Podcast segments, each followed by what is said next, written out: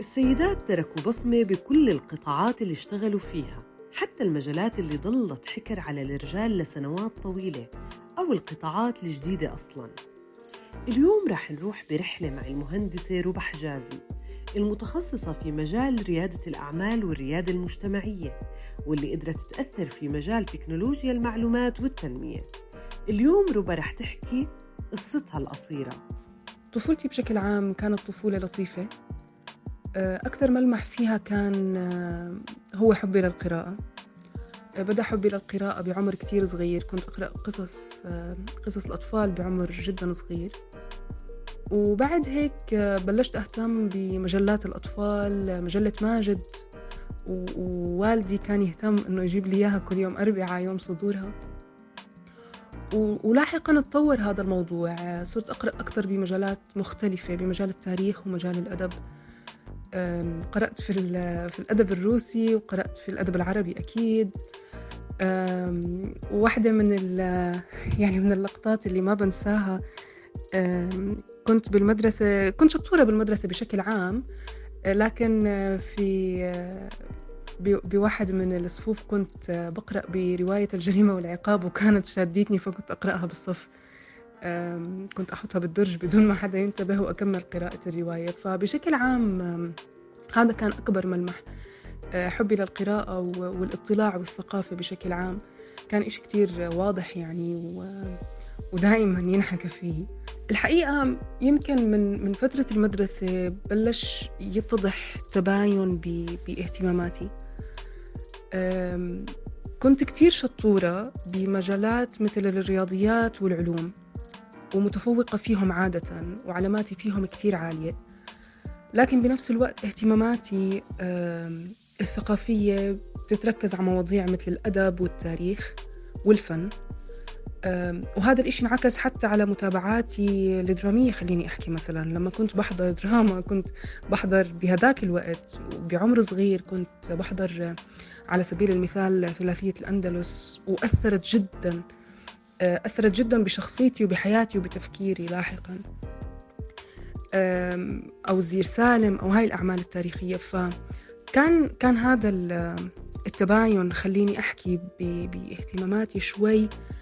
مشكل علامة سؤال بالنسبة إلي لشو بدي أكمل لاحقا بدراستي وبحياتي. علامة الاستفهام اللي إلها علاقة بالطريق اللي بتحب تكمل فيها بحياتها أثرت على اختياراتها. كان عندها رغبة تدرس الصحافة والإعلام ولكن علاماتها العالية وتحصيلها العلمي المرتفع وحبها للمواد العلمية دفعتها إنها تدرس الهندسة في الجامعة وما قدرت تختار إلا تخصص علمي. الحقيقة هذا القلق استمر. يعني بديت بي بي بالهندسة بأول سنتين و... وظل القلق وشعور باحتياج ل يعني الاستزادة بمجال إنساني كان كتير واضح وكتير موجود. لفترة يعني لفترة طويلة لفترة طويلة بالجامعة وأنا أرجع أحكي لأهلي بدي أحول. مش لأني ما عم بمشي بالجامعة بالعكس كانت الحمد لله علاماتي عالية وعلاماتي منيحة. وماشي بالهندسة كتير منيح بس بنفس الوقت في قلق داخلي إنه أنا عم بدور على مجال إنساني أنا مش لاقية حالي ب مش لاقي حالي بالهندسة. هلأ بعد يعني بعد سنتين بلشت بالعمل الطلابي كنا كنت بشارك بمجموعة من الأنشطة شوي يعني خليني أحكي طفت هذا القلق. وبلشت ألاقي حالي أكثر عم بنتج بمجالات أنا بحبها. كنت بكتب بكتب نصوص أدبية أحيانا ونشر جزء كبير منها بمجلة أقلام جديدة اللي, اللي تصدرها الجامعة الأردنية. و... ونشرت أيضا بأماكن مختلفة ووقتها كان يعني كان زمن المنتديات وكل هذه الأمور ف شوي يعني خليني أحكي روى عطشي في في المجالات الإنسانية بشكل عام. وخلال هاي الفترة أيضا أعديت برنامج إذاعي ساعدني أيضا بالشعور بالرضا بشكل عام عن تجربتي وحياتي في الجامعة. ولو لاقت ربا الحل في فترة الجامعة بإنها تدرس تخصص علمي وبنفس الوقت ترضي توجهاتها الأدبية ما كان الطريق بعد التخرج بهاي السهولة. بعد تخرجي من الجامعة أه وجدت أنه ما لدي هو شهادة في الهندسة الكيميائية. وأمامي سوق عمل مفتوح. وخليني أحكي يعني آه، طبيعة التخصص في في محدودية شديدة بفرص العمل فيه وخصوصا للإناث. فكان تحدي كبير الحقيقة و... و... ومرقت فترة سنة ونص أنا ما قدرت ألاقي فرصة عمل آه، الحقيقة. وخلال هاي الفترة طبعا إيه، هو نوعا ما يعني آه، هذه المرحلة محبطة بشكل عام يعني بعد دراسة وبعد فترة فترة كانت نش... كنت نشيطة فيها وجدت حالي في المنزل لمدة سنة ونص. آه، طبعا حاولت آه، وقلقي الدائم دفعني لأني أبحث عن يعني عن أنشطة أستمر فيها. آه، تعلمت graphic design تعلمت بعض الحرف اليدوية كمان سواء بتدريبات معينة أو من خلال دورات ورش عمل. وحضرت مجموعة كبيرة من التدريبات. يعني كانت بتغطي جزء كبير من من هذه من هذه السنة ونص. بعد فترة وجدت إنه الاستمرار في البحث عن عمل آه، ممكن ما يكون منطقي. آه، فقررت إني أخلق فرصة عمل لنفسي. ووقتها قررت إني أستثمر ما لدي. عندي مكتبة كبيرة كتير. وعندي آه، الإنترنت. فبدأت مبادرة اسمها قرئني كتابك لمبادرة الكتب. والحقيقة كان كان بهذيك الفترة في حراك آه، حراك نحو القراءة بشكل كتير كبير. ساعدني بإني أبدأ بهذه المبادرة وإني خليني أحكي أخلق نشاط لنفسي أكثر من ما هي فرصة عمل. بعد سنة ونص من البحث عن عمل آه، قدرت إني أحصل على تدريب آه، في الجمعية العلمية الملكية في مختبر مختبر الكيمياء. كان آه، شغل قريب من تخصصي. والحقيقة وضعني مرة أخرى أمام هذا التباين بين دراستي وشغفي. وجدت نفسي في مختبر من الساعة 8 للساعة 5 عم بحلل مواد كيميائية. والحقيقة كنت أحاول كنت أحاول أوجد شو الأثر الإنساني اللي ممكن الأثر الإنساني الإيجابي يعني الأثر على الآخرين اللي ممكن آه، يكون من خلال هاي من خلال تواجدي في المختبر. والحقيقة يعني رغم إني كنت أحيانا أجد اجب إجابات لنفسي كنت أحيانا أجد إجابات لنفسي لكن داخليا ما كنت مقتنعة إنه الإشي اللي عم بعمله هو قريب من شغفي. فبعد ست أشهر بعد انتهاء التدريب ما استمريت. وطلعت من من هذا العمل. من بعد هالتجربة صارت ربا مشاركة في العمل التطوعي ومن هون بلش مسار حياتها يختلف. لكن المفاجئ والأجمل فيها كان دعوة وصلتني على الإيميل دعوة للسفر. كان في كامب لمجموعة من المتطوعين في مصر وتمت دعوتي لأكون ضمن ضمن هذا الكامب. والحقيقة لما وصلتني الدعوة ما كنت متوقعة إنه أنا ممكن يصير معي إشي مثل هيك أبداً. طرت من الفرح و... وكنت يعني مش مصدقة إنه هذه الفرصة عم تيجيني لأنها كتير بتشبه الحياة اللي أنا بحب أعيشها. حياة فيها تنوع فيها لقاء مع آخرين من من ثقافات مختلفة وفيها عطاء.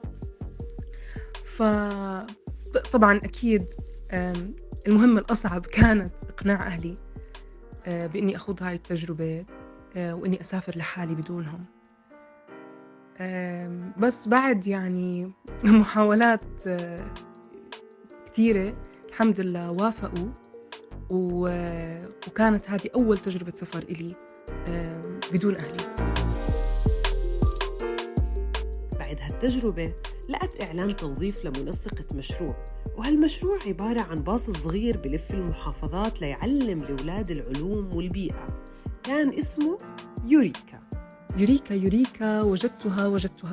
هذا كان عنوان المرحلة. آه، لأنه مختبر العلوم المتنقل يوريكا كان فرصة كتير كبيرة بحياتي. من خلاله قدرت أسافر بعد شهر ونص من بداية عملي لأمريكا. وخلال هذا السفر قدرت أشوف تجارب مشابهة بنيويورك على سبيل المثال تجربة BioBus وسافرت حضرت coalition بسياتل. لأشخاص عندهم مختبرات علوم متنقلة. في الولايات المتحدة ويعني آه، أعرف من تجاربهم أكثر وأتعلم آه، من هذه التجارب.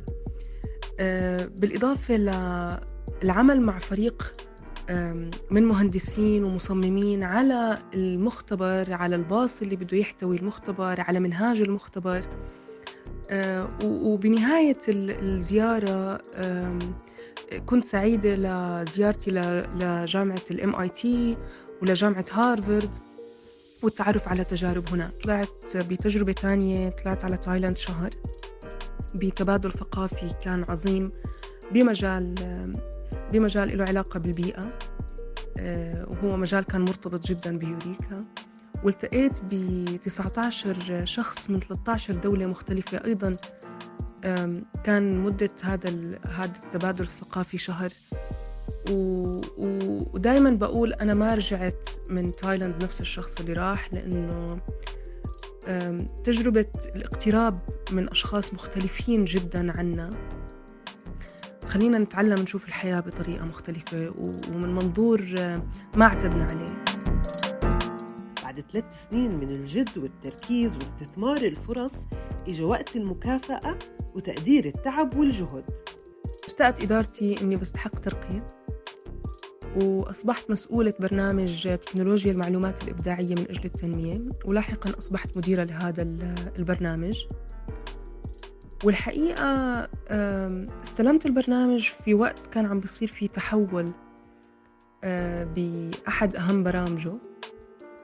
ومن خلاله عم بيتم تأسيس مختبرات ابتكار ضمن البرنامج.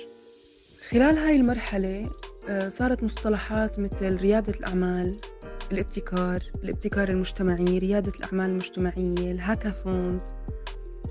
صارت كلمات عم بسمعها بشكل يومي في عملي. وبنفس الوقت إدارة المختبرات كانت بحاجة لحد أدنى من المعرفة بهذا المجال بمجال ريادة الأعمال. والحقيقة ما كانت عندي هاي المعرفة. حاولت بالبداية أني أحصل على هاي المعرفة من خلال كورس أخذته أونلاين من خلال جامعة كيب تاون آه، كورس بمجال آه، الابتكار الاجتماعي. والحقيقة أضاف لي كتير لكن شعرت إنه لسه بحاجة لمعرفة أكتر. وبنفس الوقت يعني خلال خلال تولد هذا الشعور بإني بحاجة لمعرفة أكتر لحتى أقدر أكون عم بدير المختبرات بطريقة صحيحة آه، كان عم بتولد بداخلي حب شديد لموضوع ريادة الأعمال المجتمعية وريادة الأعمال والابتكار الاجتماعي. شعرت إنه أه، هذا الخليط بريادة الأعمال المجتمعية بشكل خاص وبالابتكار الاجتماعي بشكل خاص هذا الخليط بين البزنس ومجال الأعمال والعمل الإنساني والتنموي بيشبه إشي في داخلي بشكل كتير كبير. فبعد تفكير يعني بعد تفكير لفترة كتير طويلة وجدت إنه لازم آخذ خطوة خطوة حقيقية في هذا المجال. فقررت إني أكمل ماجستير. في رياده الأعمال. قدرت روبا خلال فترة دراستها وإدارتها لمجموعة من المشاريع إنه تجمع بين الريادة، الابتكار وتكنولوجيا المعلومات وتربطهم بالتنمية وقدرت تلاقي التوليفة والتوازن اللي كانت تدور عليه. فبالإضافة لمختبرات الابتكار ويوريكا آه، أدرت آه، برنامج أكسس لتعليم اللغة الإنجليزية واللي أكيد كان التكنولوجيا جزء كبير منه. بالإضافة لابتكاثون اللي هو منتدى للريادة والمعرفة. أدرت هذا المنتدى لمدة أربع سنوات. وكان من خلاله عم نستهدف مجموعة من رياديين الأعمال في الأردن اللي بيساعدهم على تنمية مهاراتهم خلال أيام المنتدى وبدعم آه، بمنح صغيرة جزء من آه، الشباب المشاركين. درت مجموعة كبيرة من المشاريع بهذا الوقت. وما كان ما كان هذا الإشي ممكن يكون لولا كان معي فريق. آه، فريق في في نفس مقر عملي في عمان وفريق في المحافظات. آه، والحقيقة تجربة إدارة فريق هي أيضا تجربة يعني بتستحق التوقف عندها. آه، لأنه إدارة فريق هي مش عملية سهلة أبدا. أحيانا آه، بحاجة لفهم لشخصيات اللي موجودة مع مع الشخصيات اللي موجودة معي بالفريق. وبحاجة ل قدرة على آه، تسليم المهام بطريقة صحيحة وعلى التأكد من أنها المهام عم تتسلم لاحقا بطريقة صحيحة. وأحيانا التعامل مع الجانب الإنساني آه، بالفريق. الإحباطات اللي أحيانا بيمروا فيها الأمور حتى الشخصية اللي بيمروا فيها. إدارة فريق كانت من من التحديات الكبيرة حقيقة اللي مريت فيها في عملي. والحمد لله بعتبر إني نجحت لحد كتير كبير فيها. بعد كل هالخبرة اللي عاشتها ربا اللي ممكن نسميها مهندسة ريادة الأعمال التنموية قررت تشتغل بطريقة مختلفة ولكن بنفس المجال.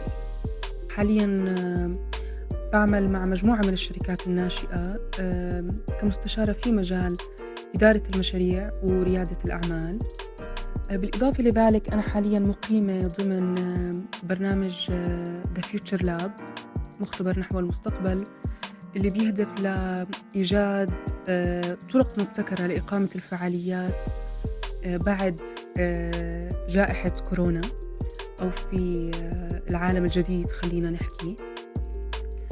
وفخورة أيضا أني تم اختياري ضمن مجموعة من الخبيرات الأردنيات لأكون موجودة في دليل الخبيرات الأردنيات آه، كمتخصصة في مجال ريادة الأعمال وإدارة المشاريع.